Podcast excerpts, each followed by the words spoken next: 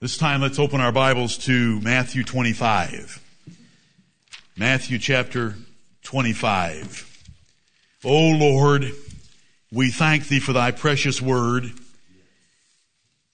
We thank thee that it is plain enough for us to see and know the truth, and what we don't see and know yet, show it to us.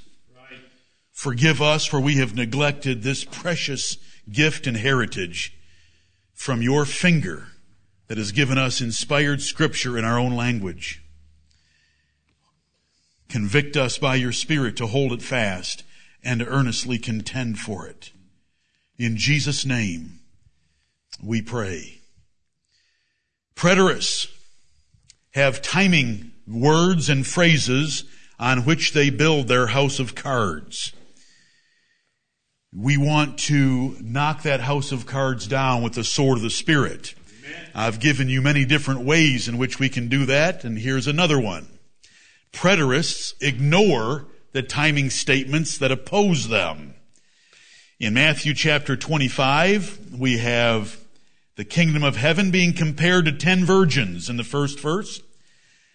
And these virgins were some wise and some foolish, and some had oil for their lamps, and some did not, and they were to wait for the bridegroom.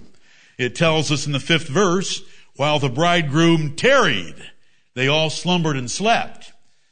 So here is a verse about timing that is referring to the bridegroom tarrying, taking his time, not coming as quickly as he could have. And it's in a parable about the Lord's coming. And of course, it's one of the timing phrases in the Bible that they don't spend any time on because it's one more of length than of imminency. Or we look at the 19th verse with the parable of the talents. And it says in the 19th verse, after a long time, the Lord of those servants cometh and reckoneth with them. If you're going to study the Word of God and pull out timing phrases, just be honest and pull them all out so that we can get a balanced position with the balance of truth. Luke in the 19th chapter when he gives his version of this same parable, where it's called the parable of the pounds, those that were there made some false assumptions about his imminent return, and Jesus describes the nobleman as going into a far country long enough in his absence for them to have to occupy until he comes. These are expressions of scripture that they don't spend any time on because it doesn't serve their purpose. I have mentioned to you that preterists must time revelation before 70 AD in its writing. And I'm thankful for the brother at break time that said, I've wondered why some cared about when John wrote the book of Revelation that he wrote it either before 70 AD or after 70 AD. What difference does it really make? Well, if you're a preterist, it can't be written one minute after 70 AD or you're entirely wrong right. about your interpretation of the Lord's coming and the prophecies made in that book. So they go to great ends, and I've mentioned this to you before, and I'm not going to deal with it at length. I'll have some some links to websites where men have dealt with it at length, and here's where we appreciate the premillennialists who have believed, along with the rest of Christians for 2,000 years, that it was written 20 years after 70 AD, and they've, they have done some work in establishing that fact from history and from internal evidence.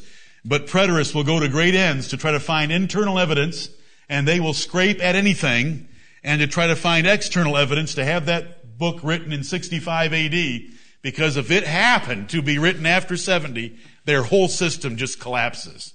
Right. They have to have it written before 70 AD. I appreciate you now understanding that, those of you who knew about that controversy. Preterists will limit scripture statements and their application to only those who first read them. This is what they call audience relevance. That when an apostle uses the first person for himself and his audience, we, then that means that the, if it's a prophecy about the coming of the Lord, then that means the Lord has to come while he and his audience are alive. So when they don't have words like soon or shortly or at hand or quickly, they will look at the pronouns and if they're in the first person, then they will presume that that means it has to happen during the lifetime of the, the writer of the epistle and those readers that read it at first. They say prophecy had primary, if not exclusive, value for those reading it initially and no others. It's for them.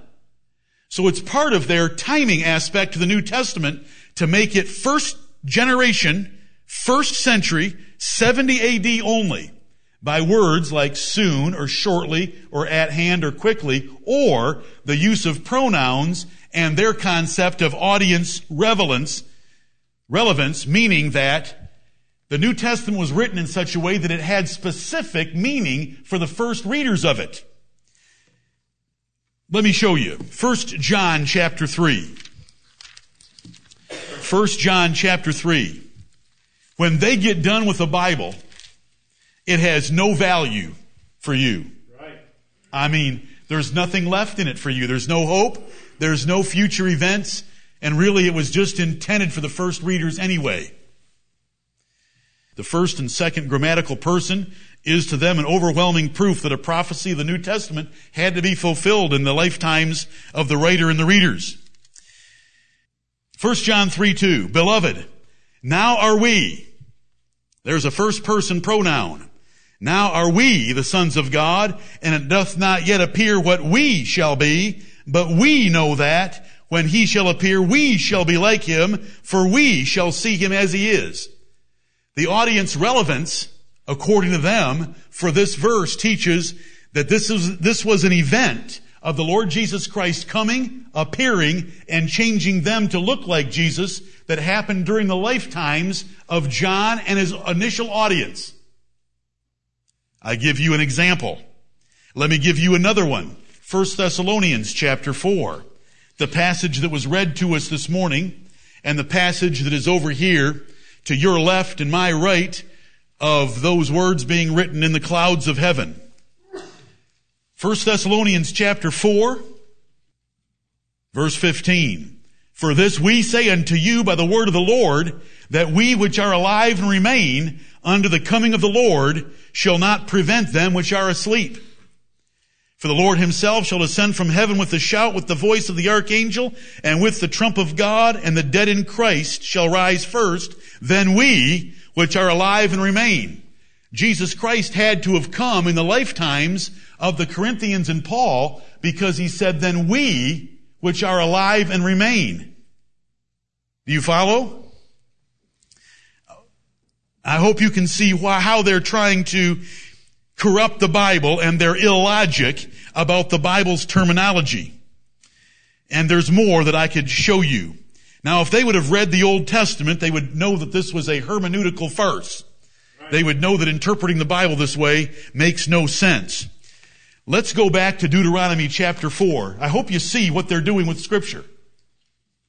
They're taking it out of your hands. It's not for you. Deuteronomy chapter 4. Now, I read this passage twice.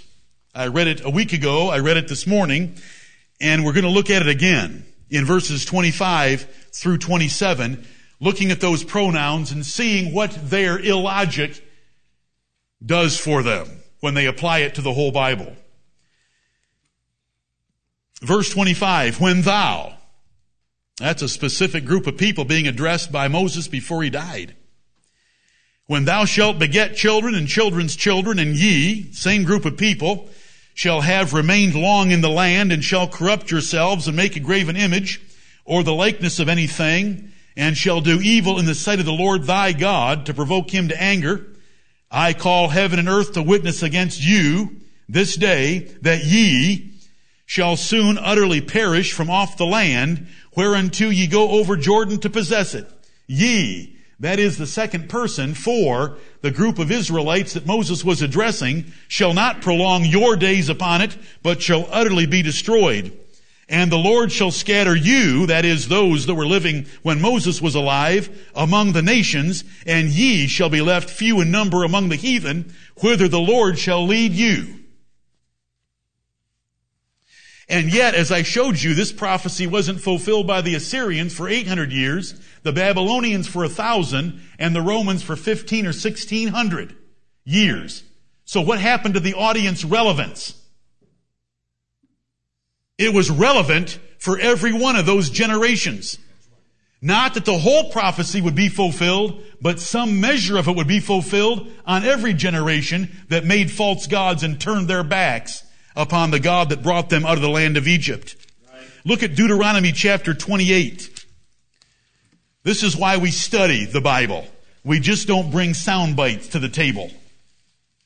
No one has believed their doctrine except a few nuts. Deuteronomy 28, 68. This chapter of Deuteronomy 28 is a very long chapter, and it describes in the first 14 verses, God's blessing upon Israel if they would obey him. In verses 15 through the end, it's God's curses upon Israel if they disobey him. And it's a very sober chapter to read, but the preterists believe that it's describing, as it gets toward the end, the destruction of Jerusalem in 70 AD, and I agree with them. Because it says in verse 68, and the Lord shall bring thee into Egypt again with ships.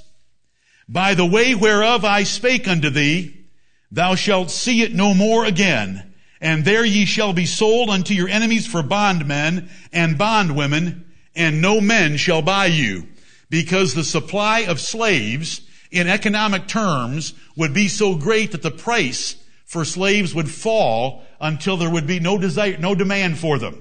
The supply would exceed the demand.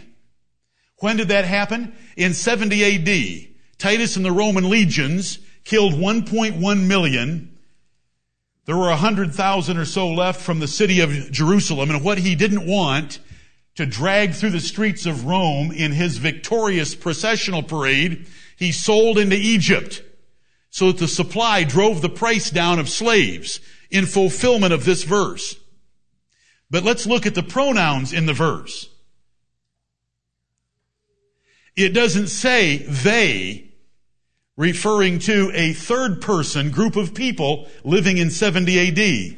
It says, and the Lord shall bring thee into Egypt again with ships by the way whereof I spake unto thee. Thou shalt see it no more again, and there ye shall be sold unto your enemies for bondmen and bondwomen, and no man shall buy you.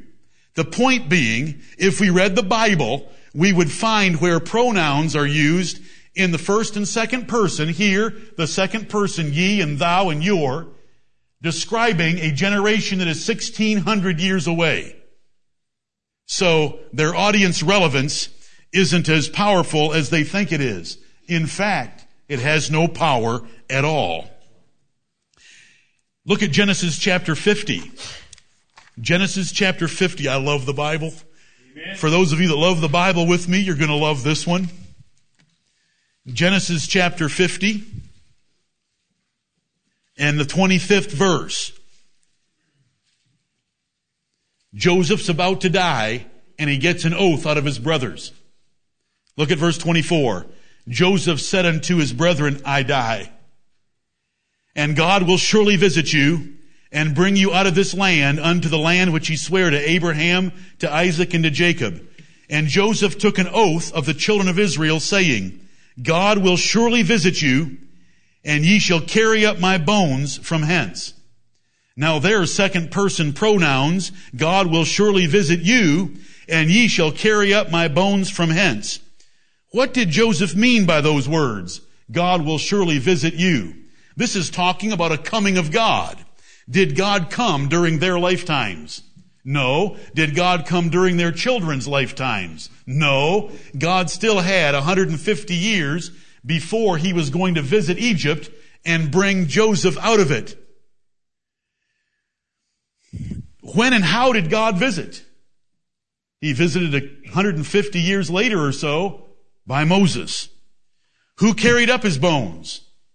Moses and the people of Israel that left under his leadership. God did not say, the Bible does not say, God shall visit your posterity and your posterity shall carry up my bones from hence. And though God did not say it that way, Joseph was under no misunderstanding about what was to happen. Right. Why? because God had already told Abraham exactly how long they would be in Egypt and it precluded that generation. That is how we read and study the Bible. Uh, audience relevance. If audience relevance, the way they practice it, is true, then none of them are saved. Turn to Isaiah 53. Isaiah 53.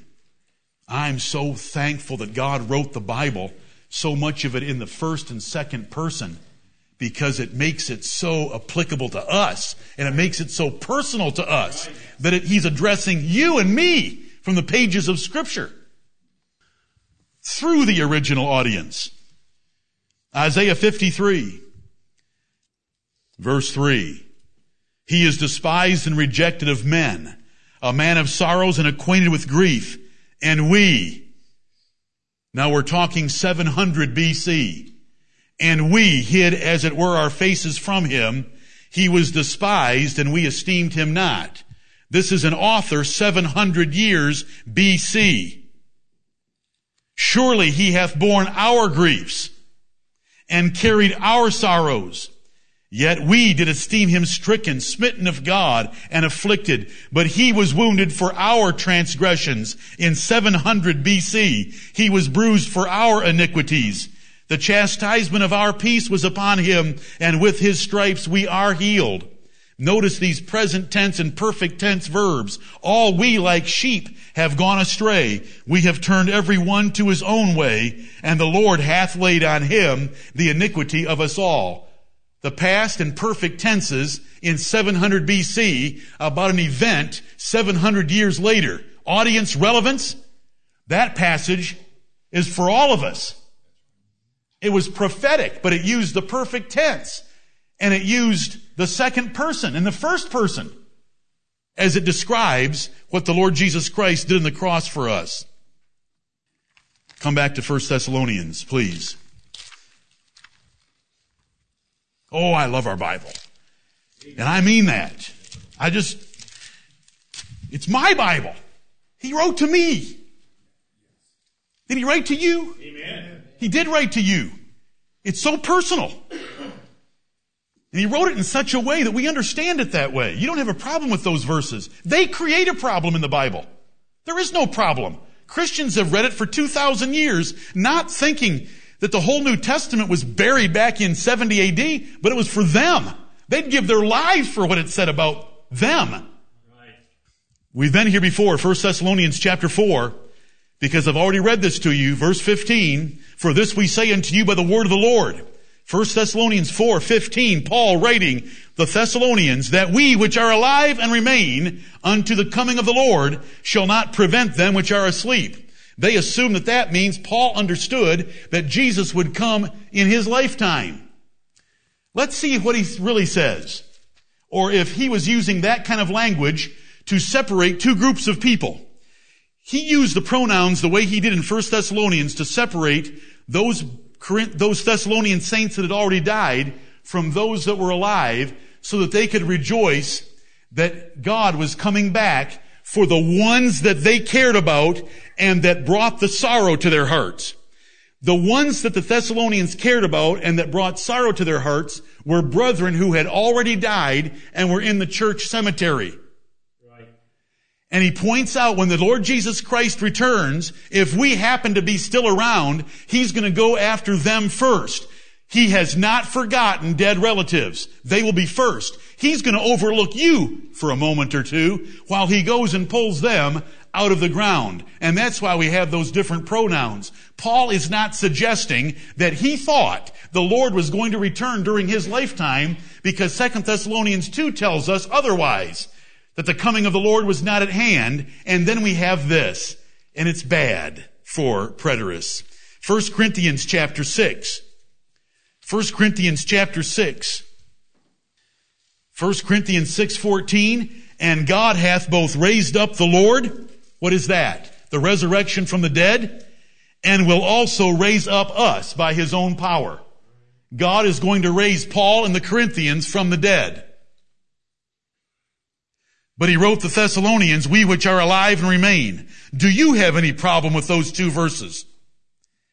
I hope you're slightly amused as to how pitiful and what lengths men will go to to defend a Jesuit doctrine. If their concept of audience relevance stands in even one place, where there are no other limiting factors in the context to make it for that audience only in its primary sense, then the Bible is totally irrelevant for all other generations. Preterists get so worked up about the last days. Look at Hebrews chapter 1. The last days must mean there's hardly going to be a tomorrow. The Lord's got to return. Hebrews chapter 1. God, who at sundry times and in divers manners spake in time past unto the fathers by the prophets, hath in these last days spoken unto us by his Son. So who did the speaking in that second verse? The Lord Jesus Christ. Approximately when was that? 30 AD. So 30 AD was called the last days, wasn't it? Not just 70 AD, but when Jesus, when God spake to Israel by his son was called the last days. Okay. There's a number of verses like that.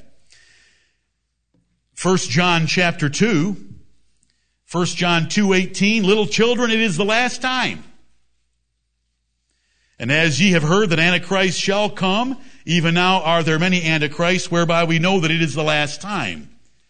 There's a few years later when John wrote the first epistle of John. And he said, it's the last time. But then, when we go to 1 Timothy chapter 4, and it's what we ended the first service with, with this morning, 1 Timothy 4 1 tells us, Now the Spirit speaketh expressly that in the latter times some shall depart from the faith.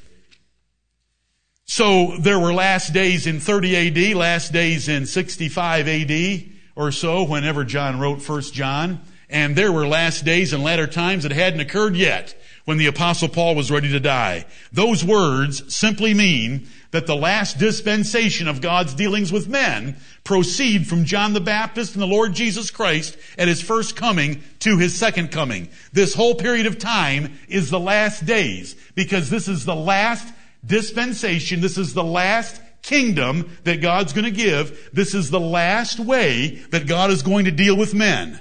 The Old Testament of the Jews went away, and these are the last times. Those were the former times. Those were the times of Israel. And before that, it was the times of the patriarchs. We basically believe in about three dispensations. From Adam to Moses, from Moses to John the Baptist, and from John the Baptist and his cousin, the Lord Jesus Christ, to the second coming of the Lord. And that last third of the earth's history are the last days. It doesn't mean 70 AD is the deadline. And it has to happen before 70 AD. So when it says that upon the, to, to, the Corinthians in 1 Corinthians 10 and verse 11 it says upon the Corinthians the ends of the world had come. The last 2000 years have been the ends of the world because this is the end time of the world. It's not the time of Israel. It's not the time of the patriarchs. It's the last time, the period of time of the Lord Jesus Christ between his first and his second coming, which will be wrapped up with his second coming. They get so worked up about words like that. But we look at 2 Corinthians chapter 6. We're just, we're just comparing scripture with scripture today and rejoicing in how God has made things in such a way that we understand them. And the Christians before us have understood them, even though on many points we might differ with many of those Christians before us. 2 Corinthians 6 2. Let's get one for the context. We then, as workers together with him, beseech you also that ye receive not the grace of God in vain. This is Paul's ministry pressing believers not to receive the grace of God in vain, but to fulfill their salvation. And then in parentheses, for he saith, I have heard thee in a time accepted, and in the day of salvation have I succored thee. Behold, now is the accepted time. Behold, now is the day of salvation. Do we get worked up that there was only one 24 hour period in which to be saved? No, we don't. Turning your Bibles to Daniel chapter 7.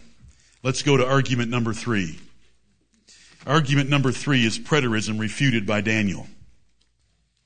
Thus far in our study of preterism and the promised events of the New Testament that are yet to occur, we have proven preterism wrong, first of all, by the gospel statements about the second coming of the Lord, the resurrection of the dead, the day of judgment of all the righteous and the wicked, the new heavens and the new earth, those New Testament statements which have not occurred prove preterism wrong. That's the first approach we took. The second approach we took was I'm sorry that it was so confusing, but from 20 different directions we proved that their timing texts carry no weight at all to force or require or limit a first century second coming, which didn't happen anyway as everyone knows, except the most deluded, being preterists when it comes to Bible prophecy. Preterism refuted by Daniel.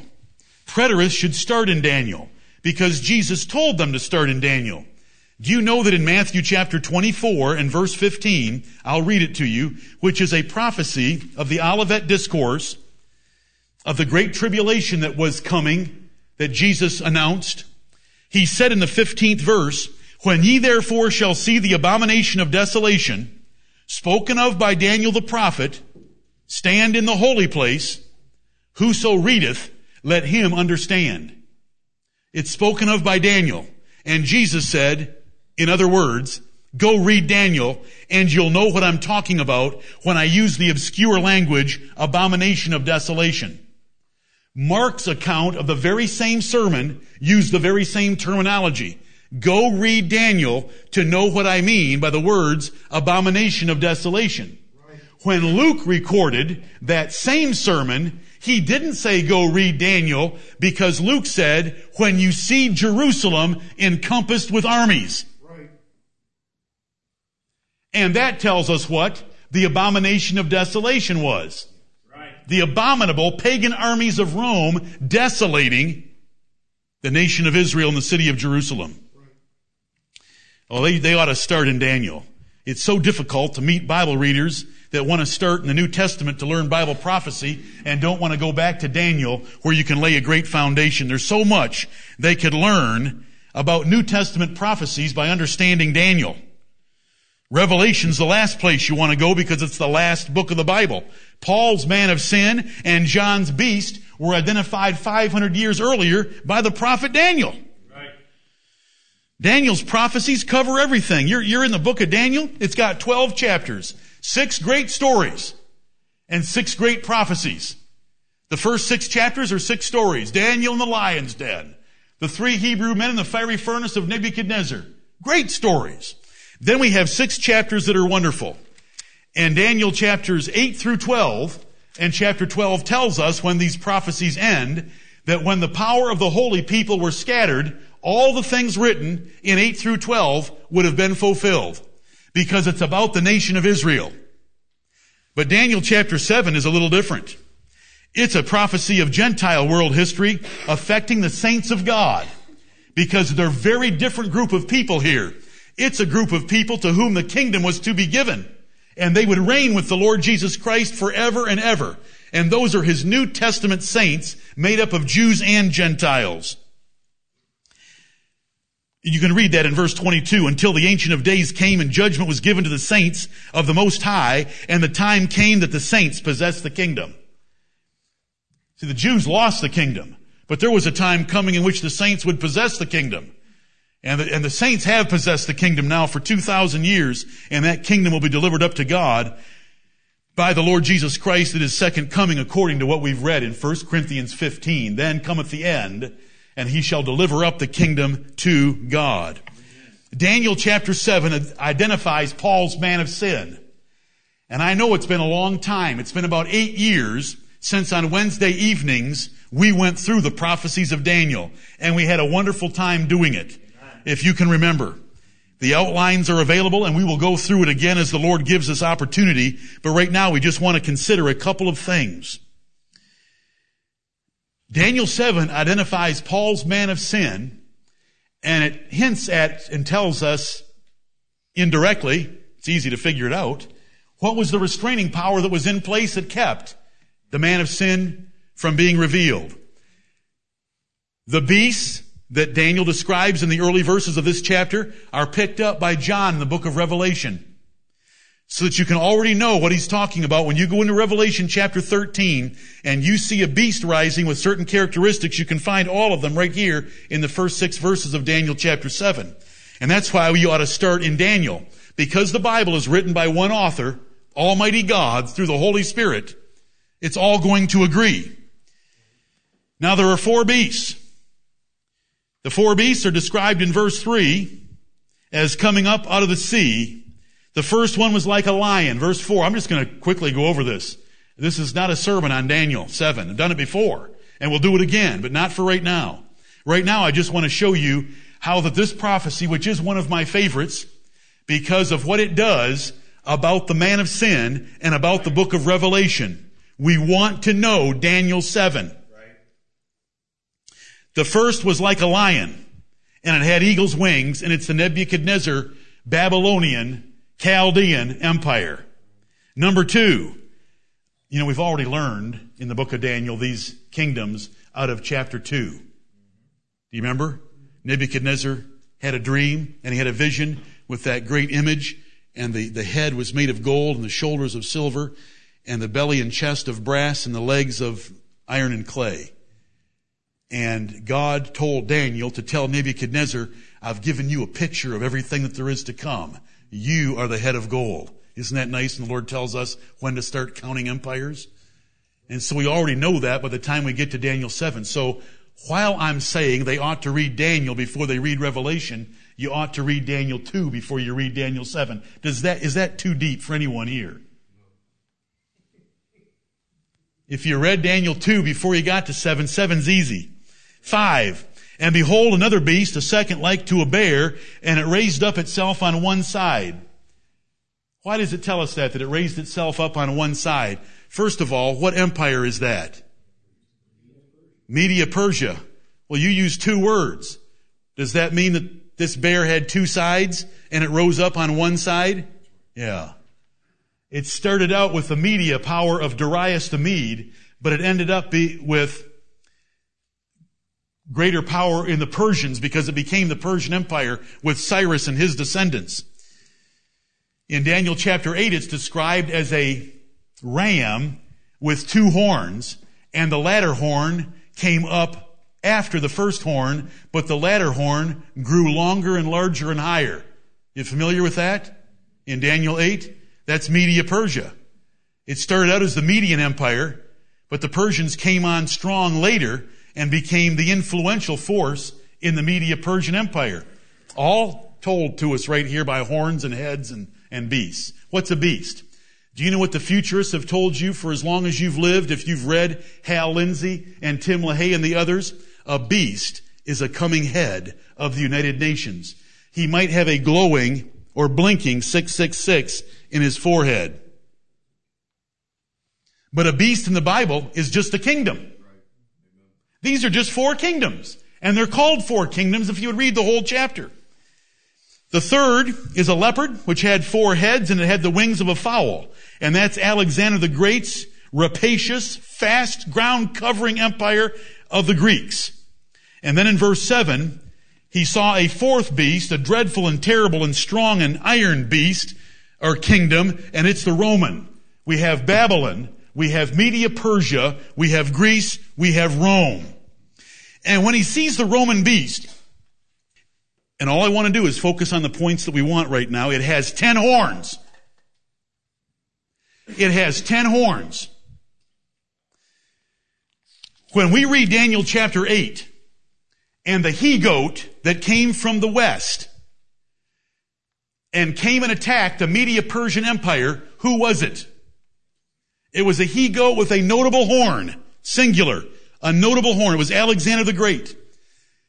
But that notable horn was broken off, and for it sprang up four horns.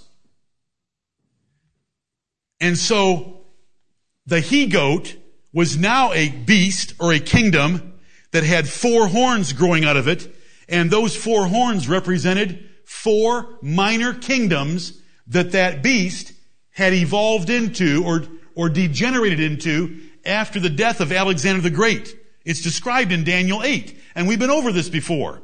But Daniel sees this fourth beast, which is Rome, and it has ten horns. Ten minor kingdoms, contemporary to each other. Not consecutive. Contemporary. That means they existed at the same time. When he saw the beast, it had ten horns. It wasn't a beast, and he saw a horn, then it was plucked out, and then he saw another horn, and it was plucked out, and another horn. That would be consecutive. One horn, then another horn, then another. No. He saw a beast with ten horns. When did Rome, and when was Rome, how did Rome degenerate into ten minor kingdoms? When? In 60 AD? in 100, in 150, in 200, in 250, in 300, in 350, in 400, in 450, in 476 AD. In 476 AD. Now, if that's true, and we're going to assume it's true because it is true, and it can be proven just by reading this chapter in Daniel chapter 8 and figuring out horns and heads and this beast that he saw. This is not Rome and its power. This is Rome degenerated into 10 minor kingdoms. And it happened in 476 AD. We now have a prophecy that includes the Son of Man coming to the Ancient of Days and the judgment being set and the fiery burning that is going to, ca- where all the wicked are going to be cast and it had to come after 476 AD. We have just turned preterism upside down on its head. They make those ten horns, ten consecutive Caesars, beginning with Julius Caesar. And number ten is Vespasian. Vespasian initiated the war against the Jews. But this chapter isn't about the Jews. This chapter is about the saints of the Most High God that would have the kingdom of God forever and ever. Right. And a little horn grew up. The beast is a dreadful dragon and it has ten horns. So Daniel is witnessing the Roman Empire in its decayed state of ancient Europe. Europe in the sixth century, the fifth century just like Daniel saw the leopard, and how many heads did it have? Verse 6. The beast had four heads, and it had four wings, because Daniel was seeing the Greek Empire in its degenerate state of being four minor kingdoms. Let's just quickly finish this. This little horn, the little horn of Daniel 7 so many have tried to make the little horn of Daniel 7 the same as the little horn of Daniel 8.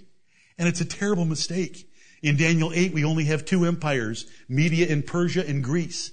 The little horn in chapter 8 is the little horn of Greece because it's a little horn that grew out of one of the four horns because it was Antiochus Epiphanes growing out of the Seleucid kingdom, one of the four divisions of the Greek empire that made havoc of the Jews' worship in Jerusalem in about 175 BC, which the Maccabees cleanse the temple and that whole chapter ends. For 2300 days, the temple had been defiled by Antiochus IV of the Seleucid kingdom. But we have another little horn in Daniel 7, and it's not Greek. It's Roman. And it comes after 476 AD. It comes after the Roman Empire is seen in its decayed state in 10 minor kingdoms.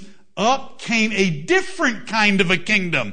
And can you think of what kind of a kingdom grew out of the decayed Roman Empire that was different, that was arrogant, that was proud, that made war against the saints of God, that spoke blasphemous things against the God of heaven, that tried to change times and laws. I'm going to give you three guesses and the first two don't count. Did a little kingdom grow out of the decayed Roman Empire that did all those things? Absolutely the papacy of Rome, the Roman Catholic Church, and the Pope of Rome, with his blasphemous mouth, declaring things about himself that were not true in any sense of the word, nor any minister of any gospel or leader of any church. Right.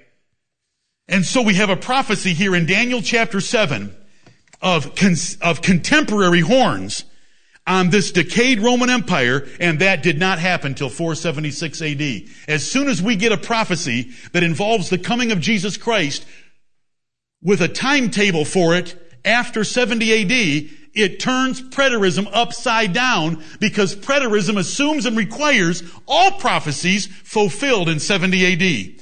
And this prophecy can't even get going until 476 AD when the man of sin can finally be revealed because the Caesars are taken out of the way and the Roman Empire degenerates into 10 minor kingdoms.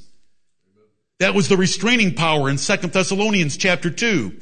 Paul said, you know exactly what I'm talking about but he didn't write it plainly because the last thing Paul needed was an epistle circulating in the Roman Empire that said when the Roman Empire is taken out of the way. Because if you'll go read Acts chapter 17, the, the chief crime that they accused the Thessalonian church of was saying there is another king other than Caesar. So the apostle Paul was vague. But the man of sin couldn't take power in the city of Rome and over the Roman Empire until the Caesars were out of the way, which is when the popes, when the, when the Caesars fled, when the Visigoths overthrew Rome in 476, the power of the Roman Empire was disintegrated into 10 minor kingdoms. And among them came up the little horn of Rome, the little horn of Daniel 7, the man of sin of 2 Thessalonians 2, the beast of Revelation.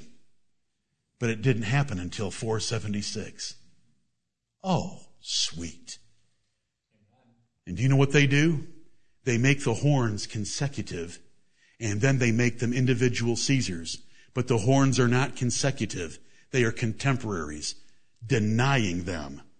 And more could be said, and more should be said, and more has been said right here in my notes, but I must end. If the little horn of Daniel 7 is not the papacy, then Daniel 7 settles for an interpretation and application that is far inferior.